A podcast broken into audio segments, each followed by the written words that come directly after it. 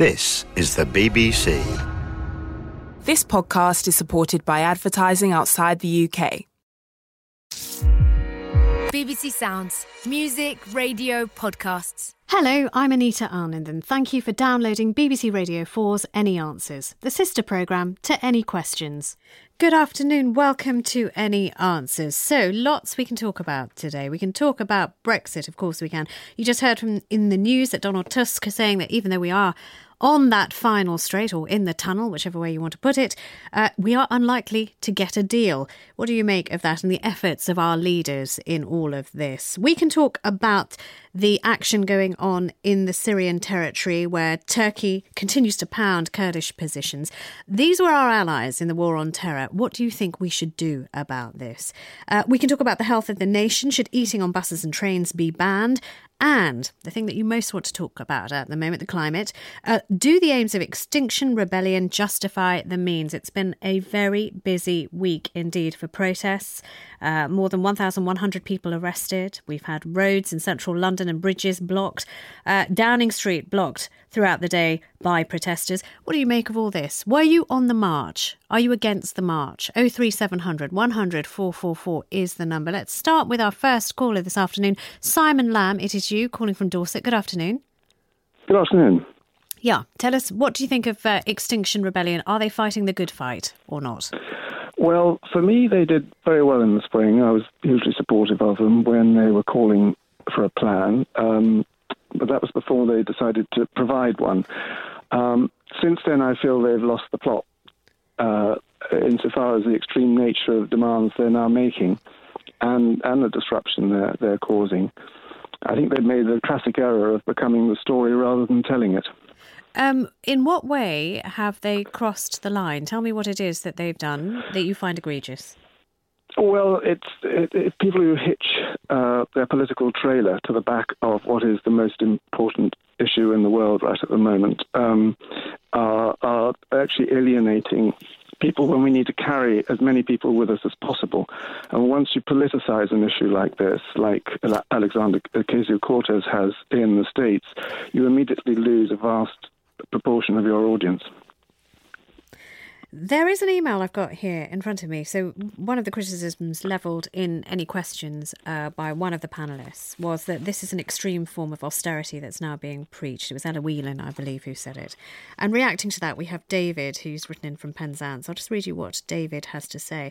Um, at least one of your panelists seems to think that Extinction Rebellion wants uh, to undemocratically dictate austerity measures um, that is not what our, our, our stated aim is. Let me reiterate, let me repeat this. We want government to tell the truth about the extent of the climate and ecological crisis we are in. And having done that, we want government action consistent with that truth. But since history shows that we can't trust government to do it democratically, we want the empowerment of true democracy via citizens' assemblies to determine how to make this necessary shift to a life affirming economy fit for our children and theirs to inherit. How can we ever trust politicians when they so clearly demonstrate scant regard for the truth? Um, Simon, what do you make of David's remarks? Well, what I make of it is that uh, he's failing to take into account the huge efforts being made by incredibly dedicated people all over the world to protect forests, uh, to change economies, to change our whole outlook towards ecosystems. And this isn't something that's come out of the blue or that Extinction Rebellion have invented. Um, I believe that Britain could be a world leader on these issues, um, and they need to come forward with a master plan because this is a world issue, not a national issue. Okay, okay. And if we simply um, provoke uh, austerity here by setting limits, I mean, arbitrary limits like 2025 is just a number plucked out of out of the air. Maybe we could improve it a little on 2050. Okay. All but right. um, Very briefly, I, I think Simon. the rest Yep. of the world. Yeah, go on. Sorry. Very briefly. I think the rest of the world would um, would rather pity and scorn us um, if if we if we descend into austerity on the back of this. They certainly won't won't want to follow it. This is a, a world issue, and I think Britain, as I say, could be a a world leader. But they have to produce a, master plan Okay. that but that changes what I see as the unacceptable face of capitalism, which allows certain markets to pollute and destroy the natural world without cost to them. All right, uh, Simon. Uh, okay, Simon, thank you very much. Uh, Ali Clark is calling from Oxford. Ali, um, you were on the march uh, and you were protesting this week. Tell me okay. why. And did you hear what Can Simon I, said? Uh, I did hear. Yeah. I did hear. Let me just correct you. It wasn't a march. Um, I'm 65. I've been on many marches. I have never broken the law. I've never um, sat in the road blocking a road, which I was doing in Trafalgar Square yesterday. And I did it um, with heavy heart because I don't know whether it is the right thing to do or the wrong thing to do. Yeah. But I would like to remind people of um, whoever the politician was who brought in the law about seat belts. I mean, this is about changing the law and what the government is doing. It's not about changing minds one at a time. Mm. And when the female politician brought in seat belts, there was a huge outcry and there were death threats to her. And that law came in. And we need to change laws because otherwise we don't change things quickly enough. And I want to say to you that I've got very little grandchildren. But when my grandchildren are Greta Thunberg's age, if I'm still alive, and they say to me, What did you do when you knew? Mm. I will say, Well, I tried to think clearly and to do what I could and to do everything that I could. You're absolutely right to correct me about it, and, it not being I, a march, but on, ongoing action. Can I just ask you one thing? Um, when Extinction Rebellion first presented their argument and the fact that they were going to use direct action, there were there were certain targets, and that was big industry, big markets, big polluters. Now, when people see that they can't get to work, or they can't cross a bridge, or they can't, you know, you, you've heard the reports that went on this week. I have heard the reports. And so, so do you think that you lose hearts and minds that way, and that perhaps the focus has shifted in a way that will not well, help I, you? I'm not sure if that's the right question. I have to say, I don't speak for Extinction Rebellion. I've never been to one of their events before. Mm-hmm. I just went there yesterday. I, I think the right, a policeman and a couple I spoke to, a young couple who were standing at the edge, who were very disapproving. They were saying, "We agree with the idea, but we don't like you being a nuisance. Do something else." And I said, "I've been an environmentalist for decades. What else?" If anybody suggests what else. And now I'm not quite sure whether the whether it is. But I don't want to stop people going to work. I don't want to inconvenience people, and I don't want to break the law. And but I don't accept the idea that all those people in the middle were some kind of elitist who could afford to take time off work. There are people uh, or didn't have to work. Mm. If I were to be arrested and if I were to have a prison sentence, I would have to declare that to my professional body, and I would probably be struck off from my professional body, and I wouldn't be able to work anymore. And so this is not a light-hearted thing, and the only reason I'm not doing it is because I'm not sure if it's the right thing. Mm-hmm. So when there's a binary choice, is it the right way or not the right way? I mean, Einstein said, didn't he, when you've got a complex thing to describe, describe it as simply as possible, but not any simpler. Mm-hmm. Okay. And I don't know whether it's the right thing, but I do think that this is about a political change. And if you remember the seatbelts, you know, may, maybe if what they do is clog up the system enough until something about the system has to change, then that is the way we've got to do it because there isn't very much time to change minds one at a time. Okay, Ali. Thank you very much for calling. I appreciate it. 03700 100 444 is the number. Basker has emailed saying, uh, Did anyone else make the connection between two of your debates? One speaker told us how he'd encourage others to use the stairs instead of the lift, pressing buttons to delay people. Uh, and Extinction Rebellion are going to do the right thing on two fronts. First, they're preventing a climate catastrophe and are a legacy for future generations. Second, they are creating conditions where people have to walk, they have to cycle to work. They are reducing obesity too. Their reward for this heroism is to get arrested maybe you have another point of view. 03700 100 444 is the number to call. Um, we've got Rosemary Michelle who's calling us from Herefordshire. Hello. Hi. Hi, Rosemary. What did you want to say? Right. Um, as the previous callers, I've been an environmentalist for many years. Um, however heartening I do feel seeing so many people on the street, especially the young, be, but motivated to save our planet, do they actually realise that the mechanism they're using to mobilise this revolution is probably the biggest polluter. And what I'm talking about is the cloud. the data centers that facilitate um, the cloud and the many uses the internet we have are used as much fossil fuels as the total world line industry at the present time, and this will be increasing exponentially. I mean, will this generation be prepared to give up their iPhones, to give up their social media, the shopping online, the photos on Facebook, and the streaming of, of, of videos and films?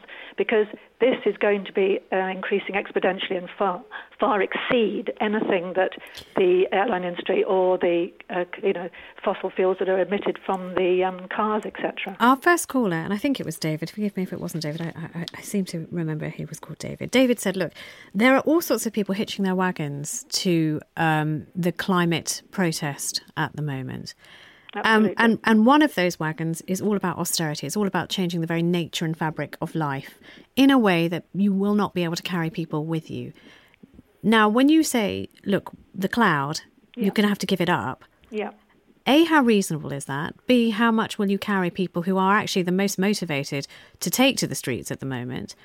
Um, and see how, how realistic is your well, aim. I, I agree, but what I'm saying is it has to be a fundamental change. But to pinpoint two things, like somebody going on holiday, is, is a very narrow view. If people actually realised how much streaming of films, etc., etc., the use of iPhones and all these things contribute to the. Um, so, uh, what, what would be your top six to well, target I, then? My, my, what I'm trying to say is Yeah. by concentrating on the two things and demonising. But what I'm trying to understand from you is then what would you would you demonise? How many things? I mean, what what is it exactly that well, I think there has you, to be you have to be able to you, if you want to a wider education Yeah. of what um, the society we live in and the use of those fossil fuels mean, rather than concentrating on just the two elements which they're concentrating and, and actually demonising anybody that gets in a plane. Okay, thank you very much for your call. David Hawker is calling us from Northamptonshire. Hello, David. Uh, hello. Hello, David. Yes, also on Extinction Rebellion. Tell me, what do you make of what Well, yes, um, I really take my hat off to especially the lady of 65 who was um, on the demonstrations. Um, I haven't been through um, a slight age and uh, laziness, but I feel very strongly they are right. And in my years in the Merchant Navy as uh, a navigator, I saw a great deal of the problems of um, uh, climate change and where it's going by seeing so many people in the third world who do not have enough to eat. And we talk about austerity in this country. Yes, well, you go to the third world and find out what it really is. And I saw huge amounts of deforestation and the damage that that has caused. And um, with wind patterns, I saw a colossal difference in the intensity and the number of tropical revolving storms. Principally, I was um, in the Far East, so it was the typhoons Right. and um, the much greater intensity as Japan is experiencing at the moment. Yes. And consider these people saying, oh dear, I can't get to work because of the demonstration. What about what's going on in David, Japan can at I the moment? can I ask you? I mean, having seen what you have seen and described it as eloquently as you have, how have you changed your life? What have you given up, and what would you be willing to give up in the future? Um, I eat considerably less, and I um, you I do have a car. I use it less than I used to. I um, live with less heat. I, I live in a flat and I have not had any heat on apart from uh, water for the bath and for cooking for the last four years. And Gosh. I have spoken at the BP annual general meeting more than once against the use of biofuels, that is, using the land hmm. and the water, which should be used for the production of food, if not maintenance of hmm. the rainforest. So, so you have, you so you have, you have, you have made demonstrable changes to your, your, your life. One of the callers said, you know, actually, uh, I think it was Rosemary was saying, you know, they're focusing on the wrong things. They're focusing on air travel. They're demonising people who get into their cars and they're, they're getting into planes to do what Yep. they need to do. And there needs to be an absolute fundamental change at a much earlier level. Where would you tweak the change? Oh, everywhere, as you said. Um, so much is using it less. How many aeroplane journeys are really necessary?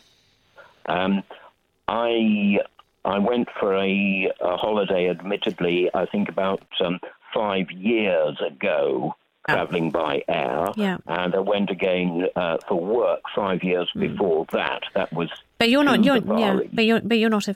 David, it's been very interesting talking to you. Uh, We've got a lot of other callers, but th- thank you very much indeed. Oh three seven hundred one hundred four four four. This email from Graham Raven who says air travel, motor vehicles, fossil fuels, eating meat are typically where the finger of blame is pointed when considering the generation of greenhouse gases and climate change. Yet one of the biggest culprits is fashion.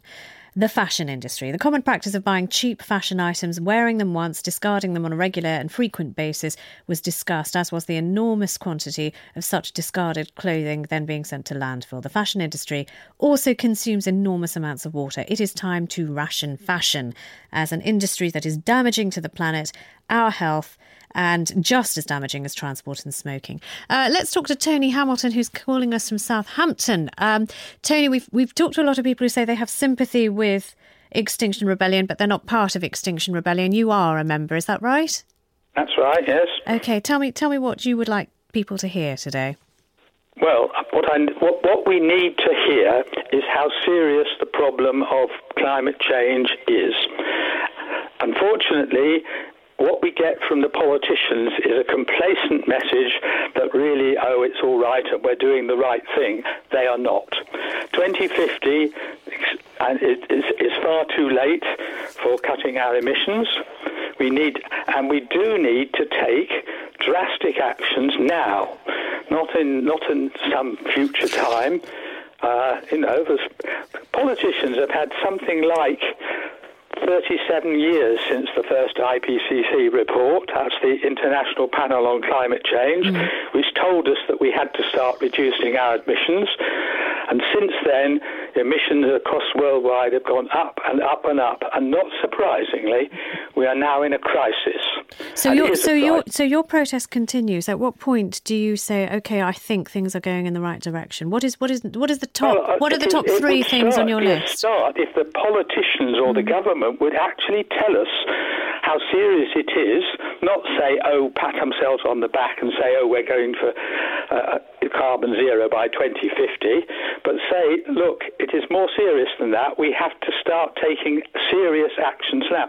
People will not believe and do not believe that there is anything really drastic about climate change because we're just allowed to carry on as normal. do the ends always justify the means, Tony? Well, certainly in this instance, we, I, I mean, I personally have tried all the other means for years, and they have not achieved anything. so what would you what have would you be prepared to do?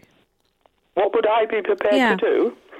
I'm, I'm, as I say, I'm a member of Extinction Rebellion. I will, I will, I will support them. I may well be in London sometime next week, support, supporting them. Mm. Uh, I, mean, uh, But th- but those who climb on aeroplanes, those who well, glue I'm themselves not, to I'm gates, not in, all- I mean- altogether in favour of the climbing on aeroplanes, but you know, other other disruption and other actions that we, we somehow have to get the message across Mm.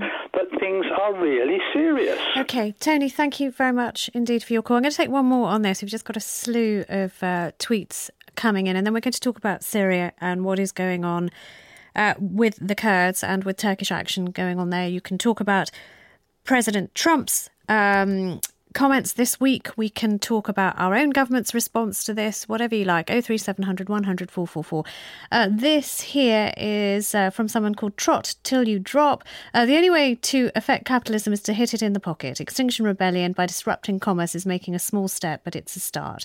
Capitalism will never ever listen to peaceful protest. Craig Hall says it'll fizzle out like the Occupy movement. It's a slick, cor- corporatist distraction from the real the real cause of destruction on our planet, which is capitalism. The Achilles heel is money, rewards, bad behaviour. We're destroying the planet for profit. Paul says tackling climate change and the effects of climate change needs to be disruptive to our current way of life, as our current way of life is the problem. This disruptive change will be far less disruptive. It will be far less disruptive um, oh, I've just dropped off the end of my screen. Uh, this one here from uh, Thus Tweets. We are all annoyed by disruption that can be caused by protests, though I reckon we'd be a lot more annoyed uh, at the extinction of humanity if climate change isn't taken seriously. So, I mean, most of you getting in touch on Twitter, at least at the moment, seem to be uh, broadly in favour of the direct action. Some of you saying it's not going far enough. Uh, Robert McCartney, you're our last on this, calling from Farnborough. Hello. Hi. Hi. So, what are your feelings about the protests that we've been looking at this week? Right. Your first caller had it right. This is a world problem. Britain's only producing 1% of the world's CO2, and if we did everything Extinction Rebellion want us to do, it would make almost no difference to the climate change problem. Um, if they, one of your callers said, "What's the alternative plan?" Start a consumer boycott on China, which is far and away the world's largest producer of CO2 they're responsible for about 60% of the entire world's CO2 now. And um, last year they increased their CO2 output in China by more than our entire annual output. So start a consumer boycott of China, pressurise companies to stop doing business with them, pressurise politicians to put economic sanctions on China until it matches the steps that we have already taken. How, and how about how about stopping flights? How about curtailing flights or rationing flights? Well, how about doing something closer to home, or is your gaze only quite far I away? never use I never use uh, planes, and the planes flying overhead are a bloody nuisance. I'm in favour of that. Rightio, thank you. Uh, 03700 100 444. Look, we can talk a, a little bit now about. Um, your response to the Turkish invasion of Syria, the attacks on the Kurds that we have seen. We know that some 100,000 people have fled their homes in northern Syria. Uh, we've been hearing in the news that uh, yesterday there was an intensified strike on Kurdish positions there. What do you make of all of these? These were the people, after all, who who formed the frontier uh, of the fight against ISIS. They have held most of the prisoners in their um, makeshift camps. Do we need to help? Do we need to step in? What do you make of what um, President Trump has been saying this week? Our first caller on this is David Lawley Wakelin, who's calling us from Paddington. Hello, David. Hello there, Nita. Uh, yes, I was fortunate or unfortunate enough to be making a documentary there in northern Iraq back in 2014, and I was posted with the Kurdish coalition who were part of our coalition, and they would be, find a, find an ISIS um, target something like a mile away. They would call up the British RAF, and a day later, the tornadoes would come over and then flatten that ISIS position. Their job would then be to go in and clean out and go up and get killed. 11,000 of them, Kurds, in our coalition, have lost their lives. 11,000, that's women as well. They have women in their army, you know and they're using they're using German machine guns. They're using our air force, and the reason they're there is because Cameron could not afford to just lose one British soldier after the you know Iraq War and Blair's disastrous 179 British soldiers. They had to kill let somebody else take the lives for us, and the Kurdish army. We owe them such a debt of, uh, and in, in, in very recent history, such a debt of, uh, of it's so morally bankrupt what and and and and uh, two-faced what Trump has done that Raab, Dominic Raab, if he had any decency, he should be standing up in the House of Commons and denouncing exactly what Trump has done, calling for a ceasefire, going to the United Nations if they had any salt left in them, and go and and, and, and demanding the, the, the, the murder of these uh, allies and friends of ours who laid their lives down because our infantry, they were our infantry our inventory, our un- couldn't stand up there, couldn't go there because, you know, Cameron couldn't dare to lose another life. Mm. Do you think we are in the position to do that when the American administration seems to be singing from a different hymn sheet? Well, you know, it's all politics. It's the game. They wouldn't. Raab wouldn't dare say anything now. What with all the Brexit, you know, where's the where's the next deal coming from? He wouldn't dare to stand up to Trump and say, "What well, you know that you're morally bankrupt and that you're back." What is he talking about with Dunkirk? It's utter nonsense. This is recent history. This is now. This is a few years ago. Eleven thousand Kurdish soldiers and women mm. have died on his behalf. It's just it's just it's so disgusting. I can't tell you. Okay, you know. thank you for your call. 03700 100 444. Uh, an email here from Alan Marshall. We mistakenly think that Trump cares about Turkey and the Kurds. Trump only cares about US interests, or rather, Trump only cares about Trump's interests. Uh, Stephanie writes uh, Turkey is a NATO ally only in as much as it profits from the alliance. Buying Russian weapons was the first clue that Erdogan should not be trusted. Let's take another call on this. Douglas, Douglas Moody is calling us from Cambridge. Hello. Hello, Anita. Hi, Douglas. Uh, well, I'm totally agreeing with the last caller, but my point is what we can do as citizens. Um, I've been to Turkey. I like Turkey. I like the Turks. Uh, but um, there are two pillars of their economy we can affect. One is tourism. Um, we can vote not to visit Turkey as tourists for a start. Um, the second one is boycotting Turkish products. Now, a lot of people here probably don't realize that every transit van that's on our roads today is made in Turkey. Mm. Also, if you want to buy a new fridge or a new washing machine, you don't have to buy a Beko brand because they, they are manufactured in Turkey.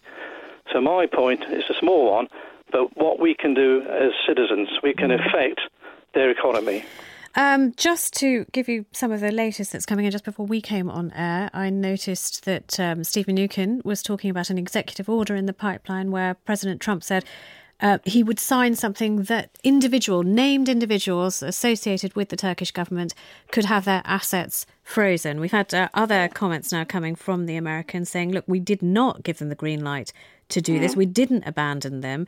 Uh, in fact, uh, this is word verbatim from a statement from uh, military officials in the United States. Nobody greenlighted this op- operation by Turkey, just the opposite. We pushed back very hard at all levels for the Turks not to commence this operation. That's the US Defense Secretary Mark Esper. Now it has started. Is there any way of pushing back unless you engage militarily? How else are you going to do that? I would say I wouldn't put any trust in anything that the American government's saying at the moment because I've considered that they knew what they were doing when they gave the green light to Erdogan um, because they're under pressure from him. Okay. Um, I think they change their policies as the weather changes. Okay, Douglas. Um, uh, Douglas, yeah, thank, that's thank, just, thank that's you. just how I feel about okay. it. No, thank you very much for your call. Tony Banks is calling us from West Yorkshire. Clive Sable is calling us also from North Yorkshire. You may even be neighbours. Tony, hello, first of all. You are ex military, are you not? I am indeed, yeah. Hi okay, there. Hi there. So just uh, tell me what you make of what you are seeing and hearing. Yeah, well, first of all, I'd just like to say I totally endorse what the other two callers, the other two gentlemen have said. Uh, and I would call out the American Secretary of State for Defence as a total liar. Quite frankly, um, they have they have given the green light. The way they've given the green light is by pulling their troops off the ground. Turkey will never, would never, bomb, shell, or attack locations where UK special forces are on the ground. And we've had some SAS in there, some SBS as well. And uh, what they do, they they prime target locate. So, like the other gentleman said, mm. they the Kurds uh, give the uh, give the locations to the uh, forward air. Yeah, they said he, what he was saying was like, yes, you these, drop your bombs here. That's these special forces. They've got laser guided equipment. They put lasers down on the target, mm. and then the aircraft come in. Very, very effective very effective. You were, you were, you. Um, were, if I remember rightly, I know you've we've spoken before yeah. on on yeah, different have, yeah. matters, haven't we? Uh, you, you, were injured in, in the first Gulf War. I was, yeah. And you've had a keen interest in the region since. I uh, have. One of the things that has been said um, and has been countered by others is that once you remove that SDF Kurd um, Free Syrian Force bulwark, Indeed. it allows ISIS free rein in that region. Uh, from what you know of that region, do you sympathise with that point of view? I do totally. It's already happening. Okay, I, ISIS have actually moved. To be fair, their time as, as like an, a, as a, as a as a as a large scale effective hmm. fighting unit in various parts of Syria are, are numbered, and what they've done, they've regrouped in uh, in down in Iraq. They've Okay. got large numbers. Large So, numbers so, down so in you Iraq. do. Let me just get Clive in. Clive, we've got only a minute left. What did you want to say? Well, a very small point, but it's important. Uh, can somebody in the government uh, contradict uh, the comments President Trump made suggesting that the Kurds stabbed the Allies in the back during the S- Second World War? It's such utter nonsense. Well, yeah, he Uh, said but they weren't there. He said, where were they during the Normandy invasion, is what he said. Yeah. Yeah, yeah. Well, fine, but uh, it, it, the inference was was Mm. clear. Um, I, I, I don't want to labour that point. The second point I'm making 20 is, Mm. seconds, please. Yep, go on, Clive. is uh, I don't favour military action. It's too late to contemplate that, but diplomatically, I think we really got, given the time factor. I'm just putting it very bluntly. We've got to got to put the squeeze on okay, Turkey. got to put the squeeze in. The squeeze is on us time wise. Thank you all very much indeed for your call. Sorry if we didn't get to you same time next week. I hope you enjoyed this edition of Any Answers. Don't forget, if you want to hear any questions or you'd like to invite the programme to your venue, then please go to the BBC Radio 4 website and search for Any Questions. I'm Anita Anand. Thank you for listening.